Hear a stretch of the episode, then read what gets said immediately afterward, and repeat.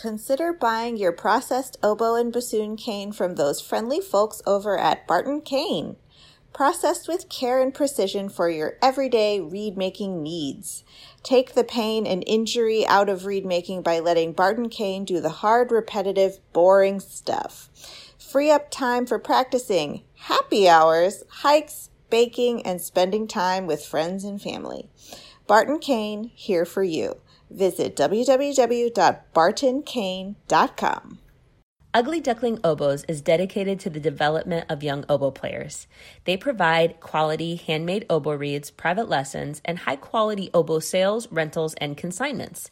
The oboes that they rent are conservatory mechanism oboes that include the left hand F key and low B flat key all are maintained by oboe specific technicians.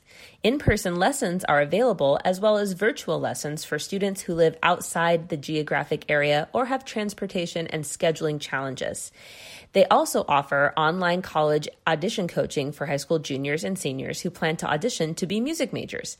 Visit uglyducklingoboes.com for more details on how you can set up yourself for success and sign up for their newsletter. That's uglyducklingoboes.com. Hi, I'm Galit Kaunitz. And I'm Jackie Wilson. And you're listening to Double Reed Dish, a podcast for oboists, bassoonists, and the people who love them.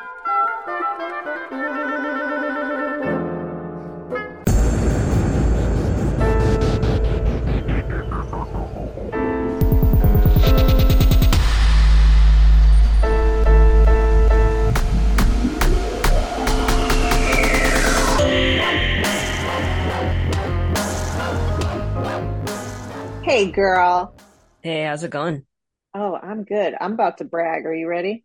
I I know what's coming, but and I'm not ready, but go ahead. It's fall break. For some. For one half of this duo, it is fall break. oh no, I heard a cough. Are you feeling under the weather? I am. I, I've been fighting it off. Like, you know, when you can feel it coming on and you're like, but I'm mm-hmm. okay. I'm fighting it off. And I'm gradually like fighting less and less. It's been, going around the school of music a little bit, but. Yeah, we have something going around too. Everyone's back in their petri dishes, just passing things to each other. Also, double reeds. I don't know about you, but during COVID, I was like, I'm never putting a student's reed in my mouth ever again. But here I am putting all kinds of reeds in my mouth now. I'm like, give it to me. I can't tell. Just give it to me. Let me test it. and it's, I've been traveling a lot lately. And so I kind of feel like I have uh, done the asks that are reasonable in terms of missing things for the travel that I had. So mm-hmm. I I don't want to go overboard and so I'm just trying to like tough it out and still teach and that stuff and wear a mask. But I would love to just kind of stay at home and sleep. but it's not in the cards. Well, tell us about your travels. This is so interesting. I can't wait to hear about this.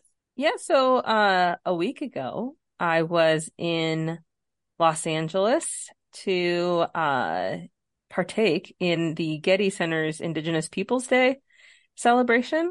So there were three of us, uh, myself, Carmina Escobar, and uh, Michaela Tobin, who were invited to perform scores from Raven Chacon's For Zitkála-Šá. And they had them on display up at the Getty Center. And then it's interesting because it was very different from the Whitney.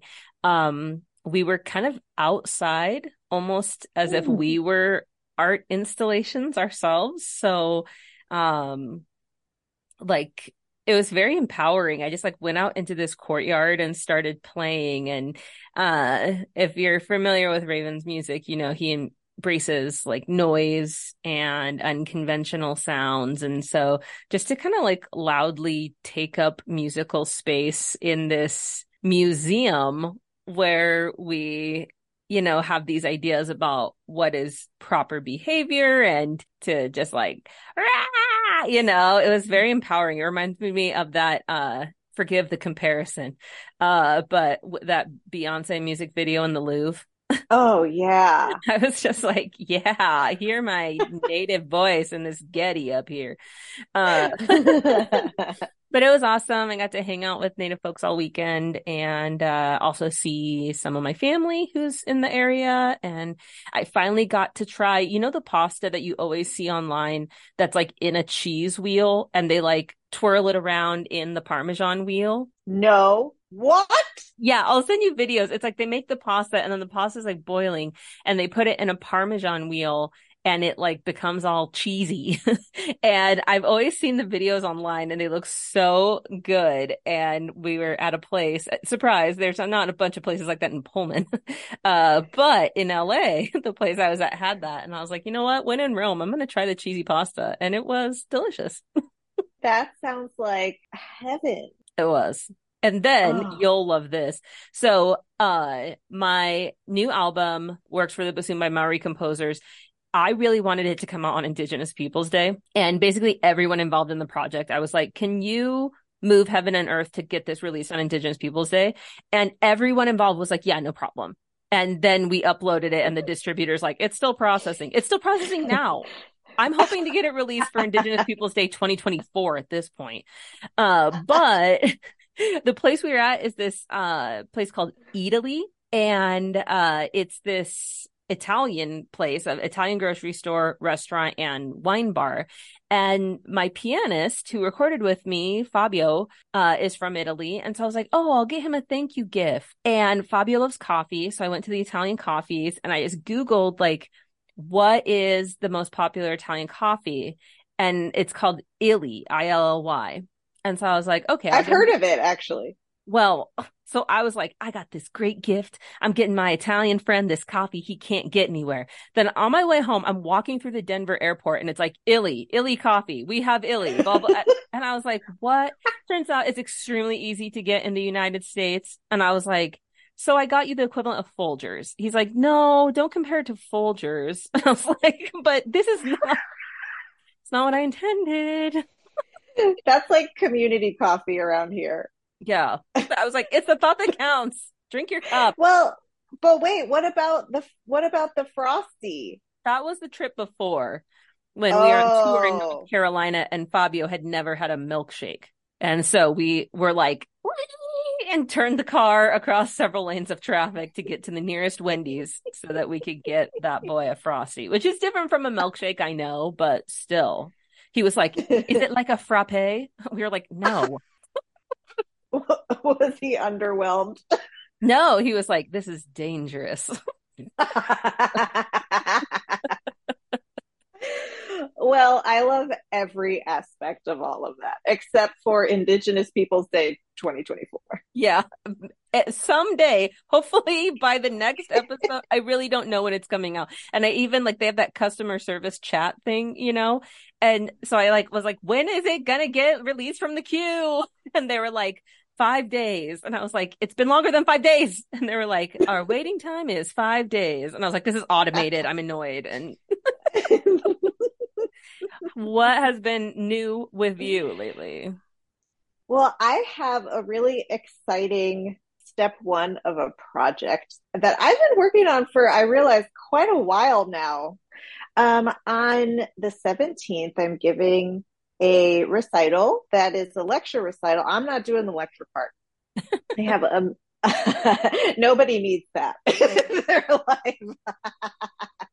um, I have an amazing musicology colleague named Barbara Dietlinger who I'm collaborating with on this project. Um, but we're basically uh, bringing to life, bringing back to life the music of Elizabeth Gyring.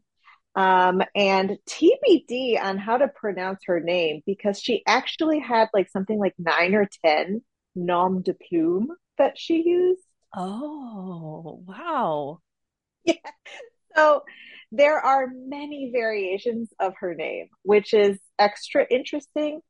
Uh, but the gist of it is that she was a Jewish Viennese composer who had to leave Vienna in 1939. Why?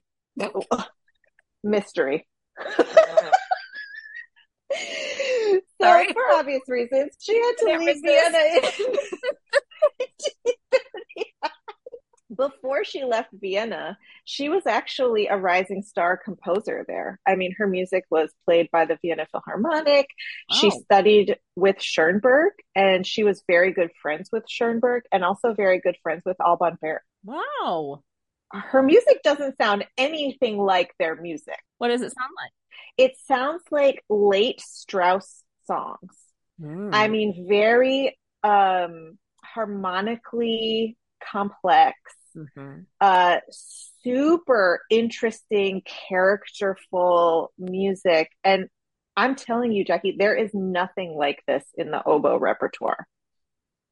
We don't we don't have music like this. It doesn't sound like the Strauss concerto, even though she lived very close to Garmisch.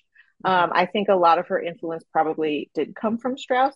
Um, but it it is completely unique. I mean, performing it is going to be really challenging because I've never I've never played in this style before Mm. in terms of oboe and piano repertoire. Yeah, for us, usually it's more orchestral, I would think. Yeah, yeah. Mhm. And how often do you actually get to play late Strauss in an orchestral setting? I mean, Yeah. for me, it's been it hasn't been that much. Yeah. So the music is unique and very, very good and difficult and interesting. So she left Vienna, she went to London, and in London they were like, "We think you'll have a lot of success in New York if you get the right connections." So she relocates to New York. I believe she gets there in 1942. Wild coincidence, she was actually in New York at the same time that my grandparents were in New York. So my Oh. grandparents were teenagers, but you know, so they wouldn't have crossed paths. But um, I don't know, I just find that very satisfying.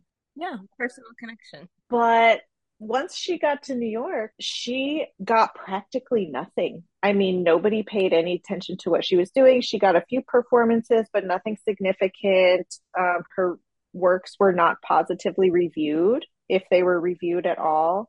But she continued to compose until her death in 1980. Wow. Yeah. So this is, I mean, we have documents of hers where she is practically screaming from the page, please somebody perform my music. Hmm. And she has a ton of letters of recommendation from musicians uh, back in Vienna, like Alexander Wunderer, who was the principal oboist of the Vienna Philharmonic at the time. And she just could get nowhere with anything. And she pretty much died in obscurity. And so Barbara and my uh, piano colleague Michael and I are working on bringing these pieces back to the public consciousness. Um, I think they are musically incredible and pedagogically incredible. Um, we are, you know, this is a multi year, multi pronged project that is going to have many, many fruitful branches on the research tree. But this lecture recital is step one. So it's on October 17th at 6 p.m. Central and it's live streamed. So you can go back and find it on, you can listen to it and watch it on YouTube later. So it's it's really exciting for me. This is one of the most fulfilling projects I think of my career. So um I can't believe it's like happening now after so much time.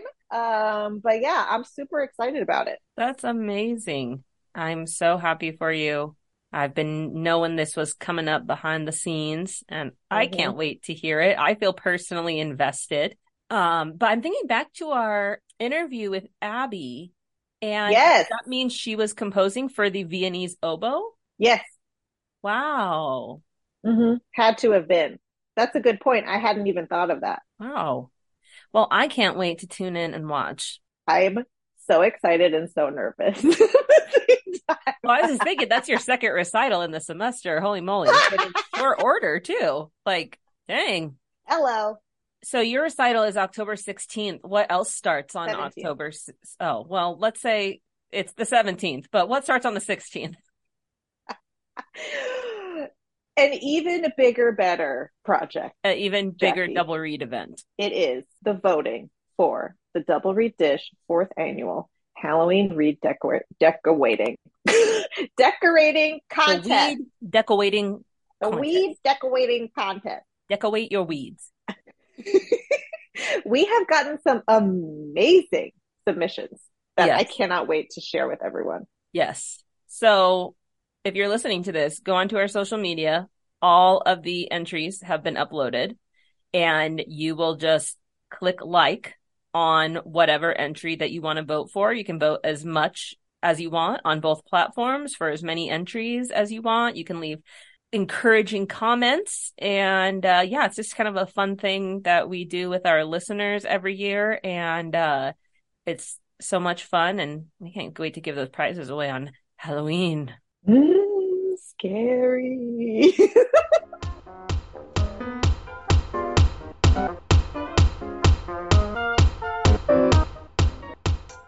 Chemical City Double Reeds is a full service double reed shop specializing in the sale of instruments, cane, accessories, and sheet music. Double Reed Dish listeners can enjoy free shipping with code DRDISH, all caps, no spaces. Visit them in Baton Rouge, Louisiana, or online at chemicalcityreeds.com. Hey, oboists! Have you ever found it difficult to sort out when and how to find a new oboe or English horn? Oboe Chicago streamlines the process, providing personal and professional consultation and a large selection of lovely instruments. The process feels comfortable and thorough. Selection includes F. Lorée of Paris, Howarth of London, Covey oboes, and Fox products. For a current listing of Oboe Chicago's selection, please visit www.oboechicago.com. For a credit of $100 toward shipping, mention Double Reed Dish when you call or email Shauna.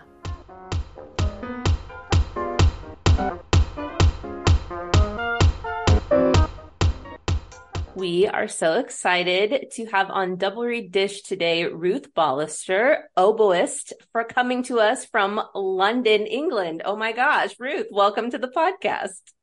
Thank you so much. And it's really funny because I'm on how I'm seeing you on Zoom. I actually now feel like I'm in America, even though I'm in London. Maybe we feel like we're in London. yeah. Yeah. because I believe my computer what I'm seeing. Anyway, it's very nice to meet you both. Can we start to get to know you a little bit better by hearing how you began to play the oboe? Well, I really wanted to play the flute. And when I was seven, I waited a year in primary school because they asked what instruments you wanted to play. So I waited a year to get the flute. And meanwhile, I'd managed to trip over a table in arts when we were meant to stay seated, but I was in a rush to get something and tripped over a chair leg and I had a big scar on my lip. And because I had a big scar on my lip, by the time I got to actually learn the flute after, after I'd waited my year, I couldn't actually get a note out of it. So anyway, I struggled along for about two months. Um, was really keen on learning all the fingerings, and at that time there was a James Galway album, The Golden Flute was um was really popular, and there was a little piece on that that goes. So I wanted to be able to play this, learnt all the fingerings, and then what with my big scar on the lip, it just went. At which point it was decided that I was barking up the wrong tree. I mean, I was really lucky at that time. Um, music in schools was was very well funded in the part of East London, uh, Waltham Forest, which is where I'm from. And fortunately, I had a multi instrument teacher who had a big uh, rucksack of instruments, and he, the, the oboe was the next one in his rucksack. And he said, "Try that instead." And I kind of put it to my lips, and this sort of huge honky noise came out. And they were like, "She can make a sound on that, so she can have that one instead." so yeah, so it was a, it was more of a, more more of a chance, I suppose. And um, you know, I'd, for a little while, I, I remember uh, in my little album of pieces, it had um, first Loss" by I think Schumann, is it? Um, and I to play that, and I to think, "Oh, the flute's my first loss," but but actually, I, I really got to love the oboe. I, mean, I, I like crafts a lot. I've always enjoyed sewing and knitting and things like that.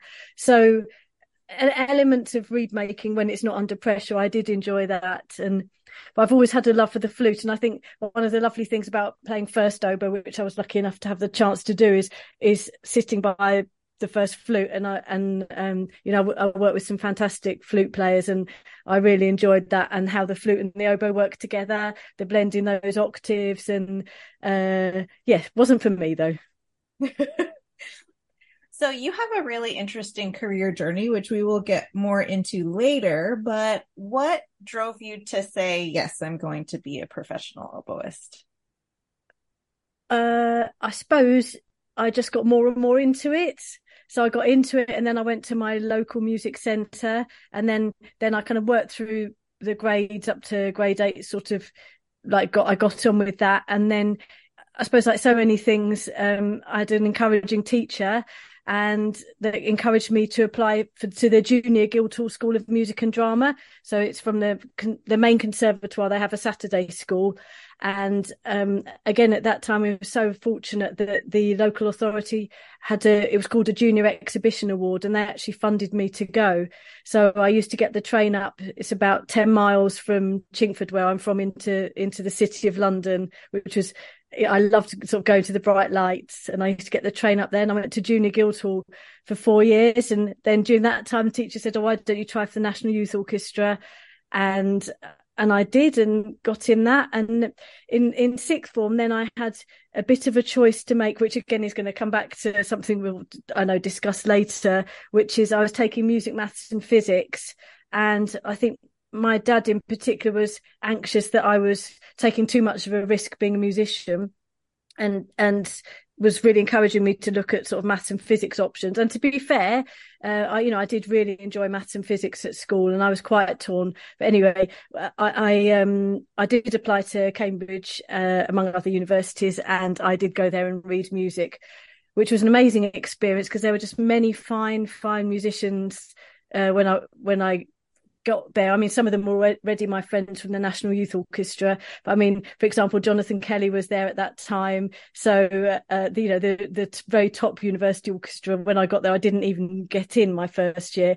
Uh, there was just such an incredible um, wealth of talent particularly woodwind players, but also string players. The composer Thomas Adès was in my year there. Um, just incredible um, musical community at Cambridge at that time uh, which I really enjoyed being with there. I mean, you had to be sort of quite resilient because the standard was so high. And mm. uh, anyway, I sort of kept going. I had my friends and friends there, and eventually got into the European um, community. It was at that time now European Union uh, Youth Orchestra, and then I took the decision to um, go and study at the Royal Academy of Music in London. I did my postgrad um, study there, and then I went to study with Thomas Indermühle in Germany and I suppose all that time, I suppose, very long answer to your question, but you, you, I suppose I kept following my nose and I kept loving playing the oboe more and more. Um, you know, I'm quite a hardworking person and I was probably quite ambitious as well to do well with it.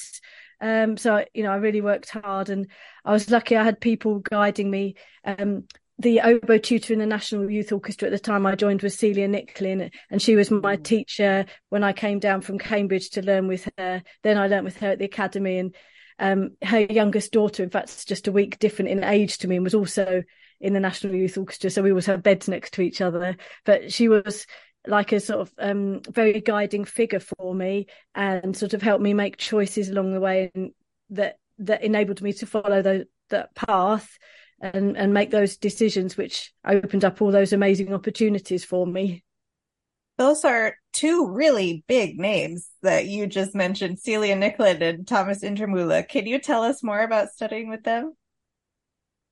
Uh, yes, well, they they were both very different to each other. I mean, I think Celia was was um, like learning with Celia was was a very sort of musically enriching experience, but also combined with probably having what nowadays you would call a life coach. And there was a lot of chatter about how are you and how's your family, very came about welfare. But then what she would always do is she had a concept in her head of of what was excellence, what was an amazing standard, what you would be required to do, how you need to play that first bar of the Mozart oboe concerto, the, that first tricky entry, um, what is particularly with the extracts, really uh, honing the extracts. She had a great sense of style. Um, you know, she could, you, you, know, she told it as it was. You know, and one time she said to me, um, you know, Ruth, your sound is like a tennis ball without that hasn't got enough fluff on it. You know, it needs oh. to be rounder and dark. so, so I'd go away and think about my sound. And she did talk about some technical things. For example, she slightly modified my embouchure uh, when I was about 18 when I started learning with her. But but often about her, it was about the concept of the phrase, the concept of the music, kind of, uh, uh, and in some ways, there were exercises and things to do, but quite often it was more of a kind of discussion, and you were uh, and getting that amazing concept of of of what it needed to be. And then when I went to learn with Thomas Indermühle, he, he I suppose for me, I, I'd already had done that that previous study, and I felt, in some ways, he was a bit more of a fix it person. You could say, "Oh, my bottom D won't come out quietly," and he'd say, "Well, use use more top lip, have more space underneath, keep your fingers firm, blow it with this slightly more, slightly less focused air, but you know, really supporting it and whatever. Out comes your bottom D, and you're like, great, thank you very much. But I mean, actually, I did really like learning with him because I felt he he was more than a technician even though he was approaching things quite often from a technical point of view what i really liked which um, how I sort of understood his philosophy was he was saying, you know, I want you to be like a painter, and I'm going to give you help you to have all these things in your paint box, have all these colors, these brushes, these um, uh, textures, all these things for you for you to use, and then go and use them. But in actual fact, I I found I really liked that way of working because I felt if what I developed from him was if you've got a strong technical basis, then you can be quite in the moment. You can be spontaneous. You you can sort of dream up what you want to do, and you do have the wherewithal to to deliver it. But, but I mean, he he he he's an interesting character to learn with because he did tell he, he would also tell it how it is. So um, I mean, once in the class somebody said oh um, well you know how how do you get a job with the orchestra how do you do well in an audition and he just went play well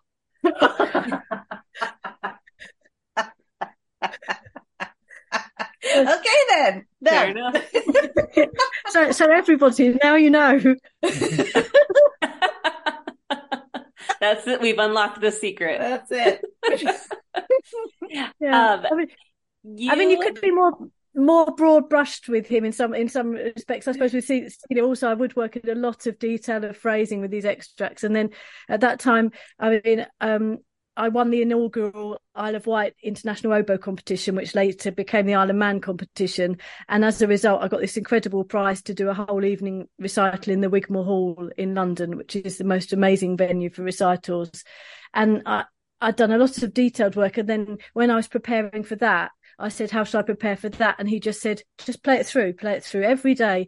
And that was interesting for me because I'd done more work at smaller chunks that actually there was great benefit in just play it through.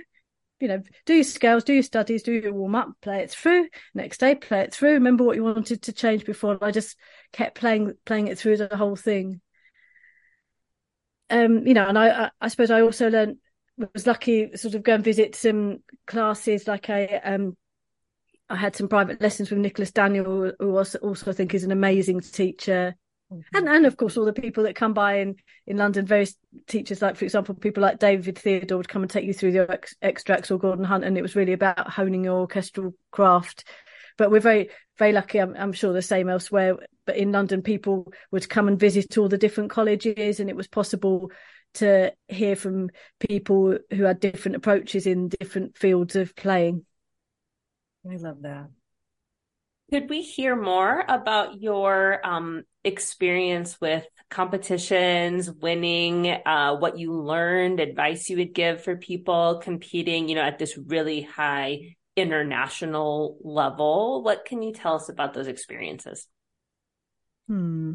I mean, I have to say, I just really did that one. So I, f- I feel there might be more people who've got more to say that have done more like the Gillet competition or other big things like that.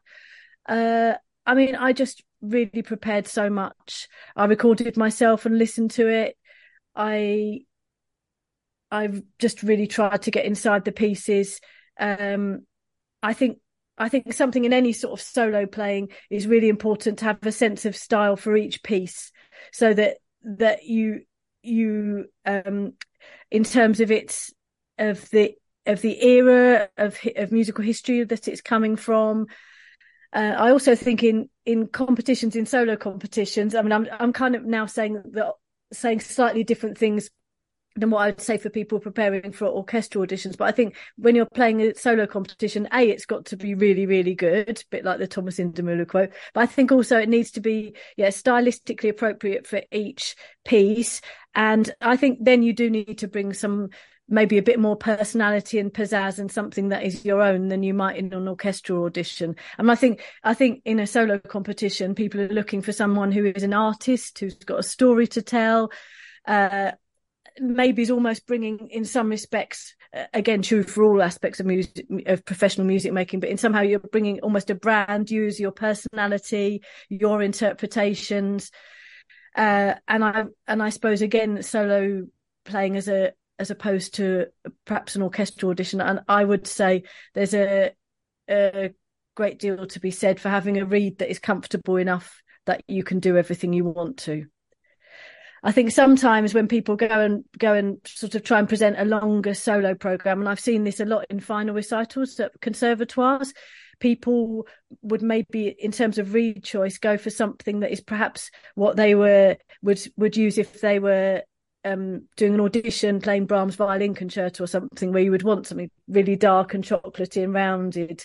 And I think um, moving on now to talk about sort of final recitals, but I think it's quite similar. I think actually just having a reed that is flexible enough for you to be able to have different articulations, a good dynamic range, uh, changes of color that you, that there is space for you to let the vibrato kind of uh, come through and tell. I mean this is this is really a personal opinion so i don't want to say anything that is wrong in other contexts. But i i do think as a soloist we need to bring color and interest and tell a story. Would you tell us now about uh, your journey to your job as principal oboe in the english national opera well, it, um, getting a job in Britain, I think I, from what I understand, is is different to quite a lot of other places. In that the process for us when a job comes up would be um, there'll probably be some vetting of the applications. There'll be a first round audition, second round audition, and then a few people will be selected to come and do a trial with the orchestra, which could also include people who are already quite established and have a similar job, maybe in another orchestra. Um, so some people come on trial from the audition route, and some people may be invited, although um, that's changing now that that and blind auditions are becoming uh, more the general way of operating. So essentially, there was a few people. There were a few people on trial for my job. I I did the first round audition, did the second. In actual fact, at that time, it was on an answer machine. I managed to delete the message by mistake, so I didn't realise I got a trial for a while.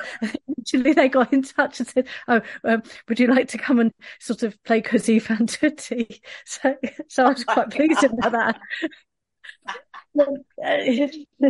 There's, there's, I mean, there's there's pros and cons. I think of both methods. I mean, I know for other people, it's like you you know you win the you win the job at uh, an audition, and then you do your trial year, and everything is a yes and no on that, which which can be difficult for people if it's a no. For us, um, it having a few people on trial on ongoing um, is nice that you don't necessarily change your whole life for something that isn't going to work out um, I'd say the downside of it is is for us uh, essentially that that job will be covered by people who are doing free, freelance work on a project by project basis who are doing their trials is it can become quite attritional.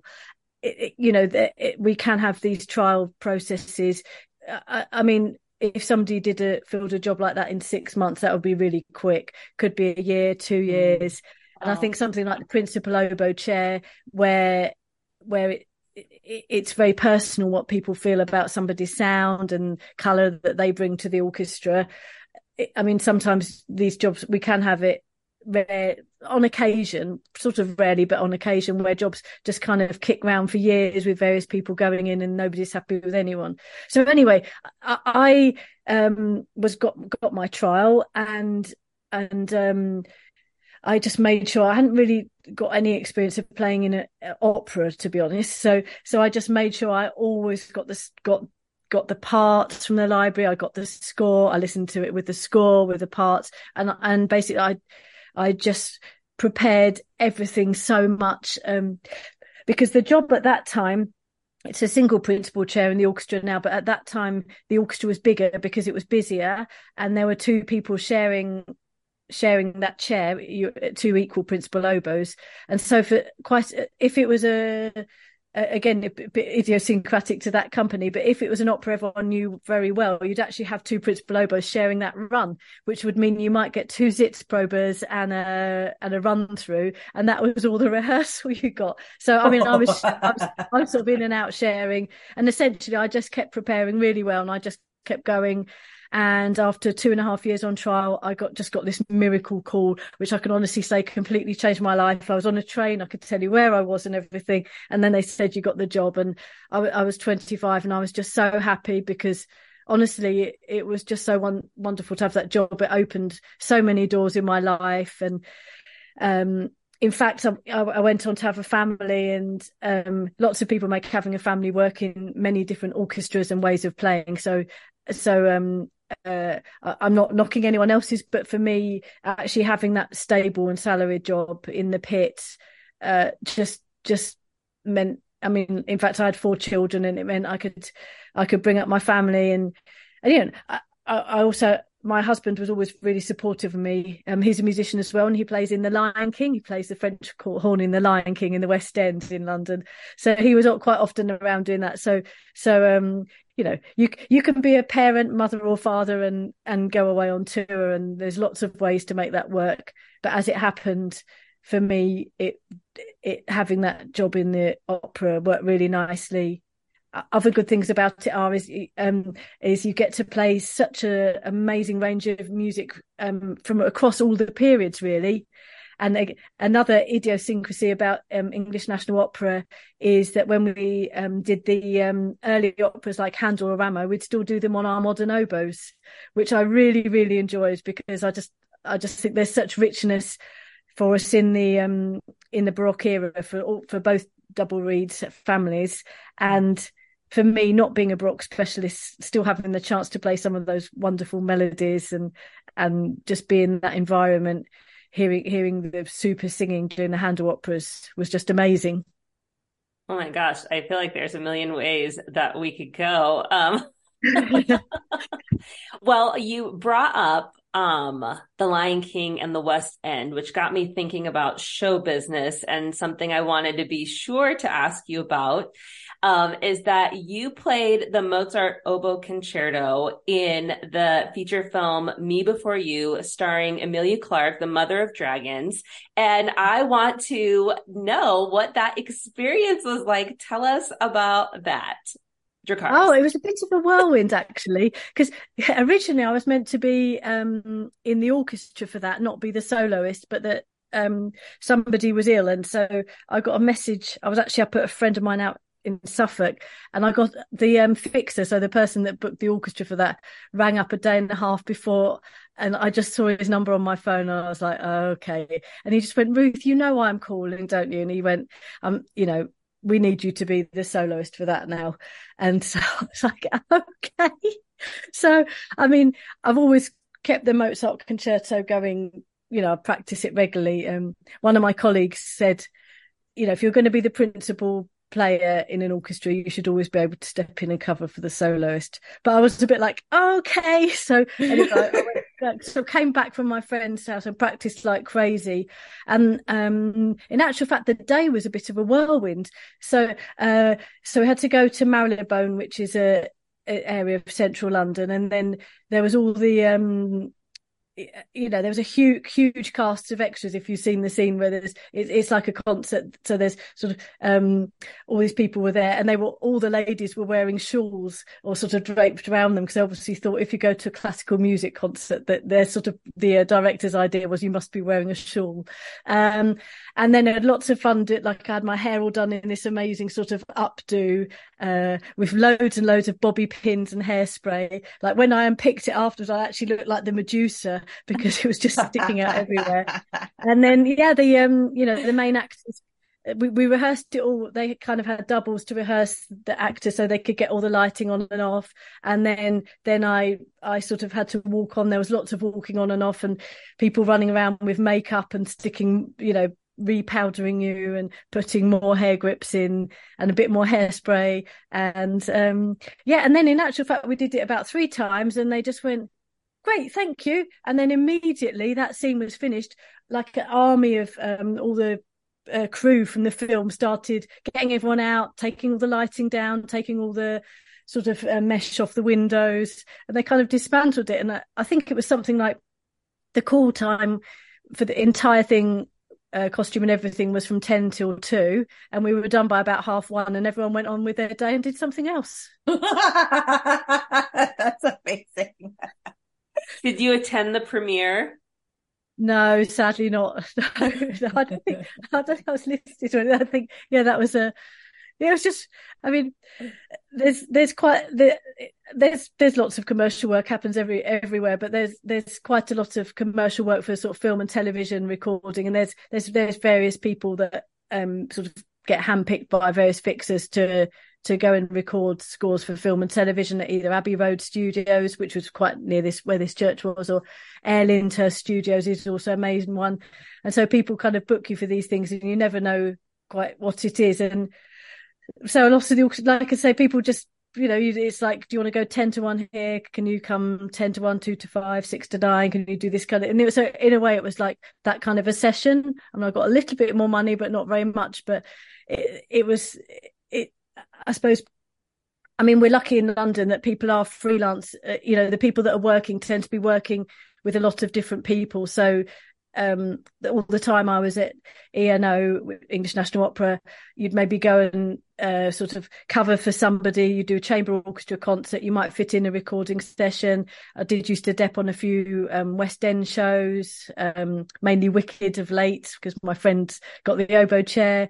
So, so I think a lot of people in London are kind of um, the people that are busy in the orchestras or swapping around doing different orchestras or you know, maybe somebody's away. So could you do that prom with the BBC Symphony Orchestra? Could you go and do that concert with the London Philharmonic Orchestra because they've just got back from tour and they're tired? Um, they that person's just had a baby. Do you want to go on their tour? Uh, or th- there's there's a lots of kind of um, boxing and coxing, and people are going around do, filling in all those different roles. And um, it, yeah, you have to be good at running your diary. And I suppose in that sense, it was just came something that came through that sort of avenue as part of that work. Well, I still think it's so cool. It's cool. Oh, yeah, no, it's, it's quite. I didn't realize till till one of my girl, girls was like round at somebody's house and they were watching it and they were going and they were going, "That's my mum." And they were like, "Oh," they were like, "That's really cool." And they did know I'd done it, but but you know, yeah, that's that's a that's a nice thing to sort of. um I suppose there's a there's so many things that I've done as a professional oboist, and then there's a few like like to be honest, I'd I'd done a list of sort of things things that sort of in case you were asking about stuff, and to be honest, I'd completely forgotten about that one. well, I have a follow up question because I believe you may have inadvertently unlocked a new fear, which is you said that somebody once told you that the principal oboist should always be ready to fill in for the soloist. So like if there's a violin soloist and they get food poisoning, principal oboe is on deck with the Mozart uh, concerto or the Vaughan Williams concerto to fill in. Yeah, I suppose. I suppose. I suppose. Essentially, what my friend meant was was you should be able to play what the soloist on your instrument is coming to play. Oh, okay, but not just any soloist. No, no, no, not okay. any. But I, I, actually did think that that was a good thing to say because. Um, you know, I was at English National Opera for 25 years, and and and I thought it was just a good thing to say. You know, if you're lucky enough to have one of these permanent positions, which I know um, there's there's so many ways to make a career and lot, lots of interesting and exciting creative ways of doing all sorts of portfolio uh, careers and all, all sorts of things. But but if you happen to be lucky enough, it, even in this day and age, to get one of those permanent positions, I think what he was saying is, don't forget you should be able to you should be able to play the concertos, and you and I did I did really.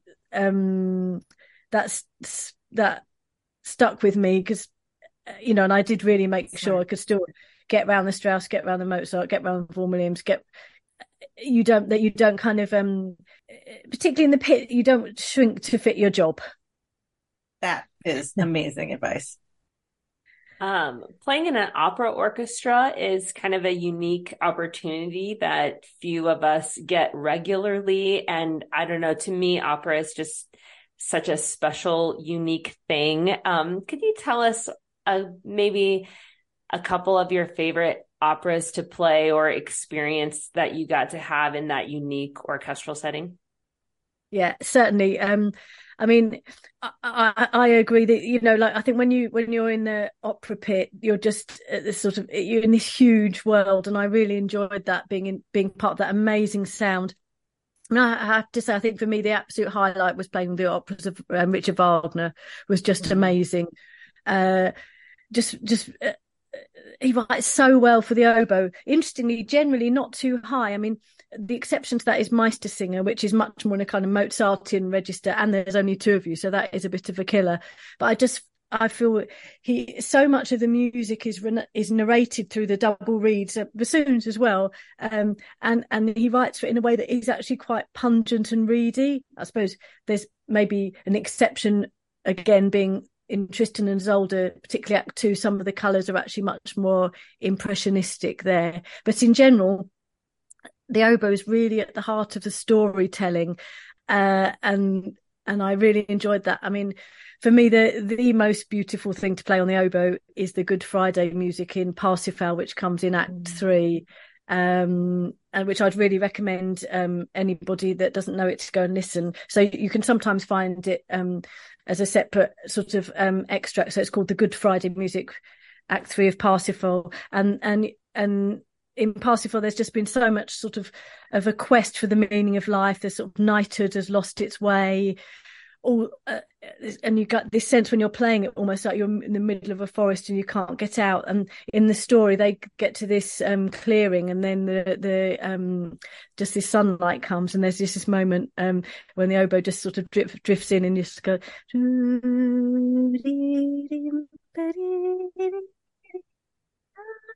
and then off it goes because I can't I can't um do it justice singing, but I would just it, it's just the the whole um enormous you know with the intervals you're talking five and a half hour opera just finds its redemption at this moment. And the oboe is the one that brings it which is just such a privilege.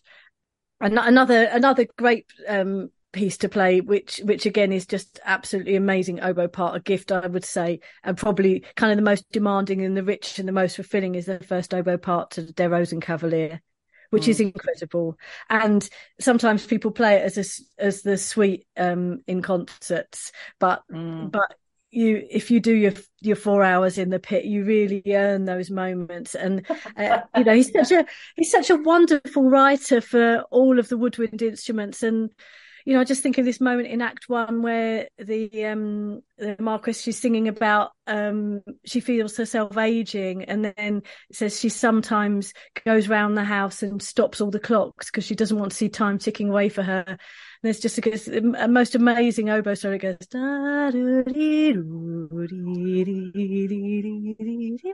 I can't sing it properly to do it justice, but again, it's just her her love of life, her feeling that it's maybe passing for her, but yet she's such a generous character. Oh, and again, in the trio at the end, you know, when when she's again shows her generosity that she's happy to to let the young lovers go and be together, even though she's giving up on something to do that. And then in the trio, and then you're just singing along, doubling the oboe line, so beautiful. Um, I suppose really the, the, in the opera repertoire, there's so much time when you're um, sort of meshing with the soprano or the mezzo soprano and you become like a voice. And just finally mm. another example i was going to mention was in the marriage of figaro in, in dove sono which is the countess's aria. And and just just the mesh um, she sings oboe she sings oboe so you're literally carrying that line together although of course when it comes to it you're sort of going like please come in nice and soft. Please come in. Nice little reed i would just love you to dovetail perfectly all, all those things that you're trying to go through to make those moments. Um so operas are notoriously taxing and long. Have you like what are some of your real hero moments in the pit? Have you done the full ring cycle all in a row no, I'm afraid we never did it. I mean, I've played. I suppose. I mean, I've played Götterdämmerung and Valkyrie while at various stages of pregnancy, which I think oh. was, was like in terms of like you know physical endeavor. I mean, I think Valkyrie I was getting on for eight months pregnant. I was oh quite doing that. But I mean, it is amazing what you find you can do. I remember when we started doing Meistersinger, I thought this is I was saying it's quite high register. I was thinking this is not possible to do this, but you do build up in the rehearsal periods, and it's amazing you do find that strength somehow. And and um, same with Götterdämmerung. I mean, you get to the final line. There's, I don't know whether it's psychological or whether it's just clever how it's written, but you get to the last line and you think, right, I am dead now. I have to stop, and then you've just got sort of one more line with a with a pause at the end. But I mean, I never I never had that feeling of oh I can't make it. But I suppose, like I said, these rehearsal periods they do, you know, there is some sense in how they prepare you and build up that you're gradually running it more and more. You know, you've got your stage and piano, stage and orchestra. Mm. Uh, so you've got the stage and orchestra, stage and piano um, uh, run through the dress rehearsal. I, I found it was amazing what you could do when it came to it. Can you tell us about your CD recording of concertos for the oboe by English composers? Oh, yes, certainly. Well, this is a project. Looking back, I think I was completely mad because I actually had two children under the age of two when I did it. Oh, oh Something I'd always wanted to do. And and and and it was just the chance came about. And I, and um like in terms of advice for people i would just say whether whether you're doing various projects or or working in the community or whatever your music's taking taking you and where where your double reed instruments are taking you. I think it's all about taking seizing moments when they when they come and little windows. So essentially at a um, close family friend was a conductor and we spoke about he had a connection with um recording company. And going back to the Isle of Wight competition in the in the final of that when I won it I premiered Joseph Horowitz's oboe concerto. So and I'd always loved the Vaughan Williams concerto particularly. So we thought why don't we do a CD of of English oboe concertos? So we got in in touch um, with the company and they said that they already had the Horowitz you know really nice recording from Nick Daniel but they didn't they did so they didn't need it. But meantime i had written to joseph horowitz just just sort of asking what else might go with it. And then he said his teacher was um was gordon jacob and he'd always considered that his first oboe concerto was one of his finest works and it was unrecorded. And then it turned out I started doing a bit more digging around, and it turned out the reason it was un, unrecorded was a sort of slightly uh, extraordinary story, um, which is that he had written a piece for oboe and, small string ensemble for Evelyn Rothwell, later Evelyn Barbirolli. Um, uh, when she was at the Royal College of Music, I hope that's correct, and um, uh, he then expanded it into an oboe concerto, and she had taken it to her teacher, who was Leon Goossens, who had thought, "Oh, this is rather good," and he had basically said, went behind her back, and he went to Gordon Jacob, and he said, "Look, it'd be great for you. You know, I'll do the premiere." And um, Gordon Jacob, uh, in in a kind of move which um, uh, Evelyn Barbirolli later referred to as sort of very out of character. She was very generous about it. It said it was out of character, uh, and and it was just it was just a mistake. It was it was a sort of, brief mistake. Um, said okay, so so um so he got Leon Goossens to premiere the concerto with the London Philharmonic Orchestra, and subsequently the work was dedicated to Leon Goossens.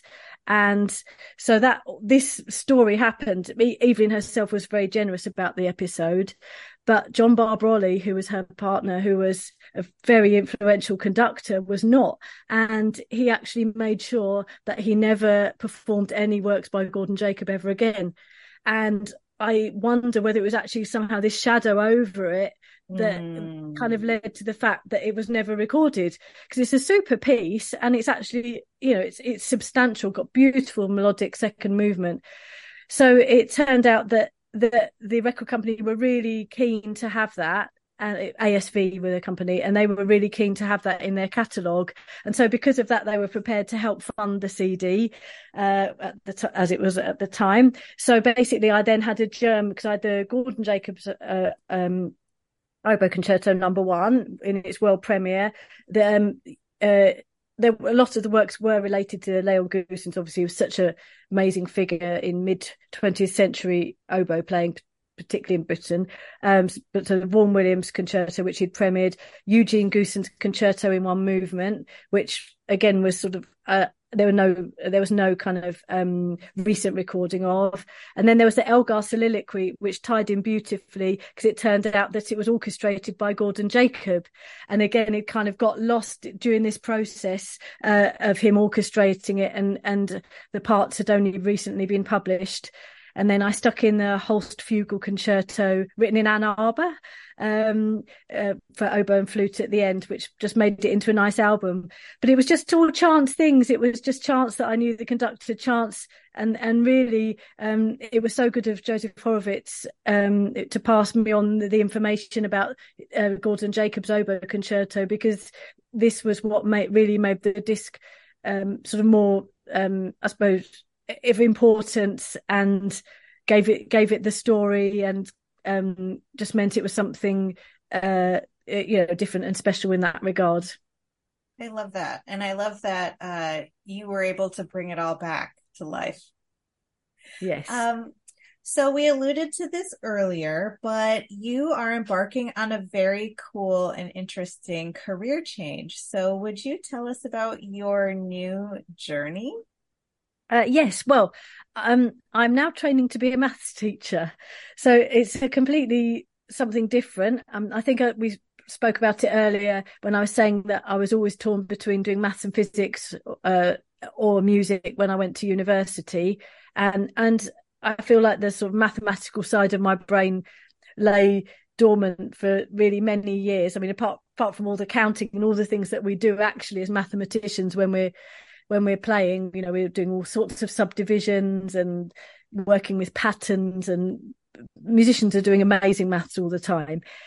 But um, in 2018, um, I sort of had a bit of an itch, I suppose, and I started studying for a maths degree. Um, in the UK, there's the most amazing um, organisation called the Open University, which people can also access from other countries. But it was uh, founded as a real sort of idealistic um, uh, uh organization in 1968 so of these sort of 60s uh, great sort of movement for education for everyone. And essentially it, it's distance learning but you can um, do do a degree um, with them fact my mum had done a diploma in sociology when I was growing up. So um, it's a big institution in the UK so I found out that you could get funding for maths because it was a skills shortage but also also I think I was just ready to do something else with my brain with that aspect of my brain because because I've been um, in in my job for a while. So I started my um, degree really very part time in 2018. And looking back, I would say it was partly for interest, partly just to give myself a challenge, and partly for a rainy day. Um, then when the pandemic came, of course, it turned out, uh, as we all know, but playing playing a wind instrument in a theatre where people sing was the absolute sort of sweet spot of impossibility mm-hmm. in the mm-hmm. pandemic. So we we had a lot of time off from the opera, so I really pushed on with my studies. And when I came back, I I I suppose I just started to get a bit more ready for change and and meanwhile, um, something else that had happened was I'd started um, being a tutor for some projects, being the oboe tutor for the National Youth Orchestra, which was a great joy to me because I so loved being in that orchestra and, and um, Celia, my teacher, was so amazing when she was our teach our tutor in the National Youth Orchestra. So I'd tutor for them. And I suppose my children are coming through being teenagers now and working with those teenagers. I thought I really love I love I love teaching because I'd also started teaching at Trinity Laban Conservatoire in London, which I've, I've been teaching there for a few years. So I think it made me realise I have a love for teaching. Um, I have a real love for being with teenagers, even with all their ups and downs and um, essentially, I, you know, I came back from after the pandemic. I'd I'd worked really hard. I remember it's probably the same for a lot of people. Each lockdown, you got a new project. So uh, so, mm-hmm. so my f- first lockdown one was I relearned and properly did all the Gillet studies up to speed and really got wow. stuck in. And I, I did all sort of very, sort of, you know, things to keep my oboe playing going in each lockdown. But I came back and essentially last year I was 50 and I'd been in my job for 25 years.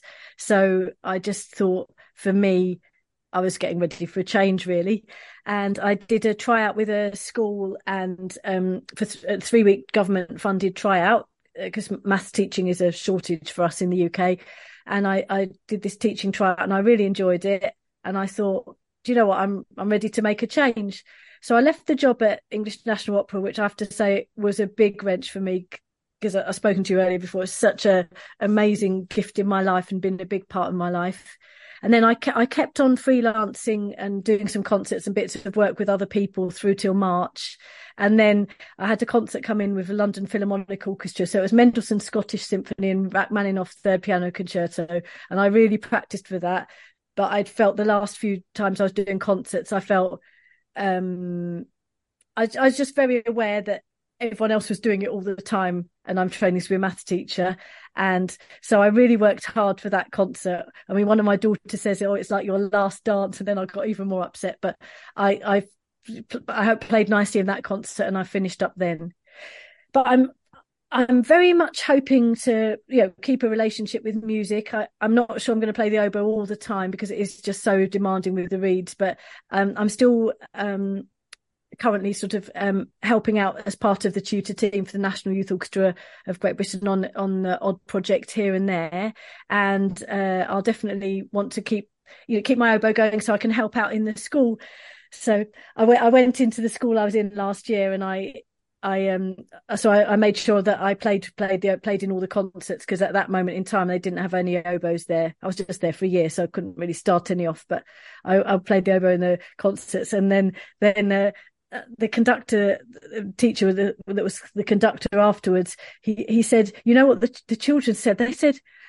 Oh my goodness, Miss, like like Miss, she really holds her oboe up well which made me laugh because of all the things that they'd picked up on. It was just I was sitting up and holding it properly was like how they knew that something was different.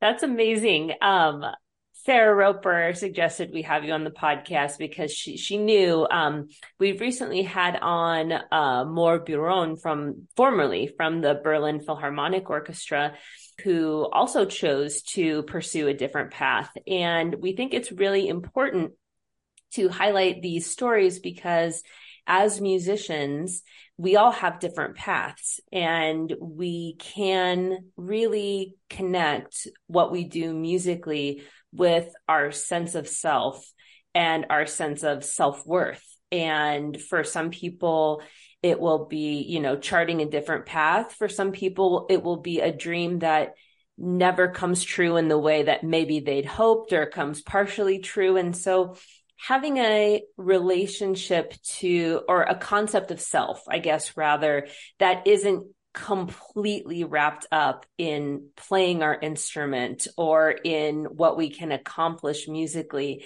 I think is a really important message to send, especially to young musicians. And I wonder if, I don't know, if you have any kind of thoughts or advice on that, or if that informed your decision in any sort of way. I don't know if what I'm saying is resonating with you at all.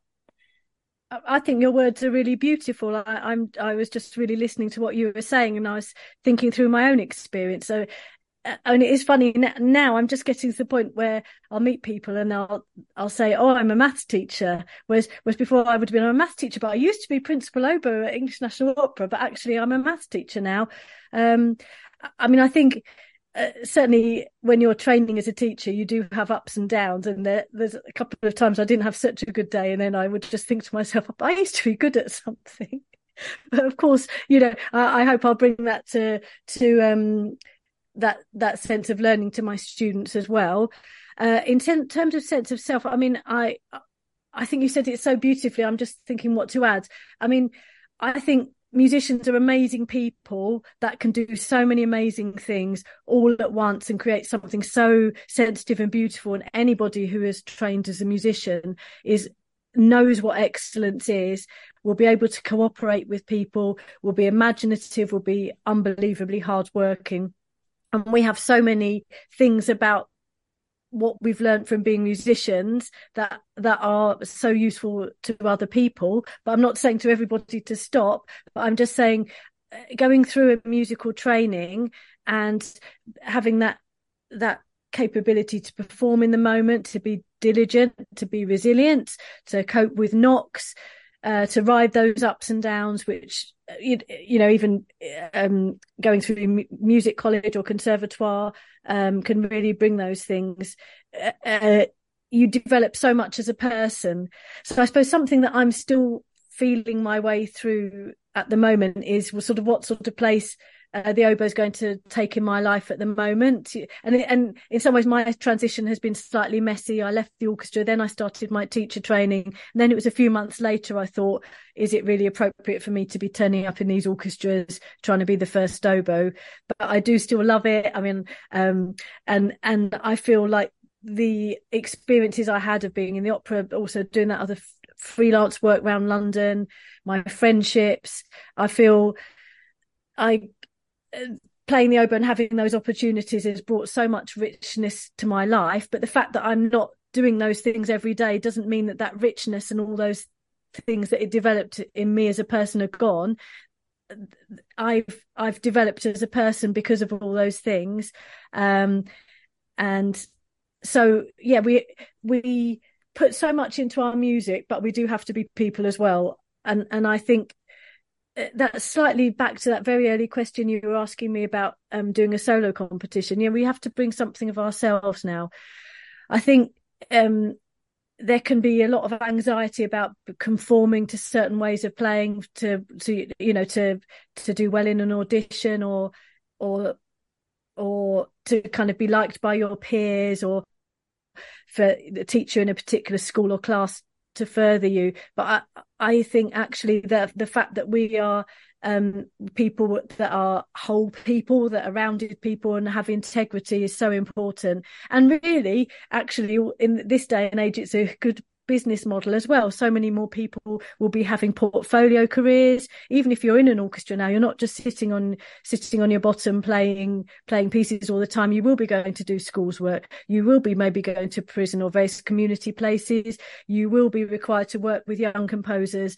So in actual fact, yes, uh, it's it's great to bring in other things into your life as well as your playing. I mean, not, I'm not suggesting everyone sort of make such a drastic career, career change as I have, but, but, but I think we need to be people and be musicians. Let the muse, being a musician, bring that richness to us as people, but not to be frightened of being creative around people.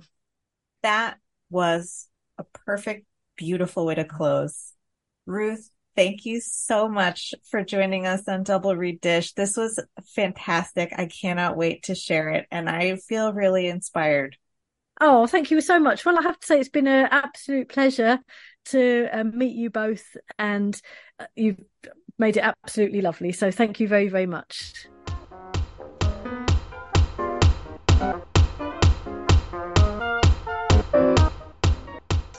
Yeah, don't forget to follow us on social media, vote in the redecorating contest, rate and review.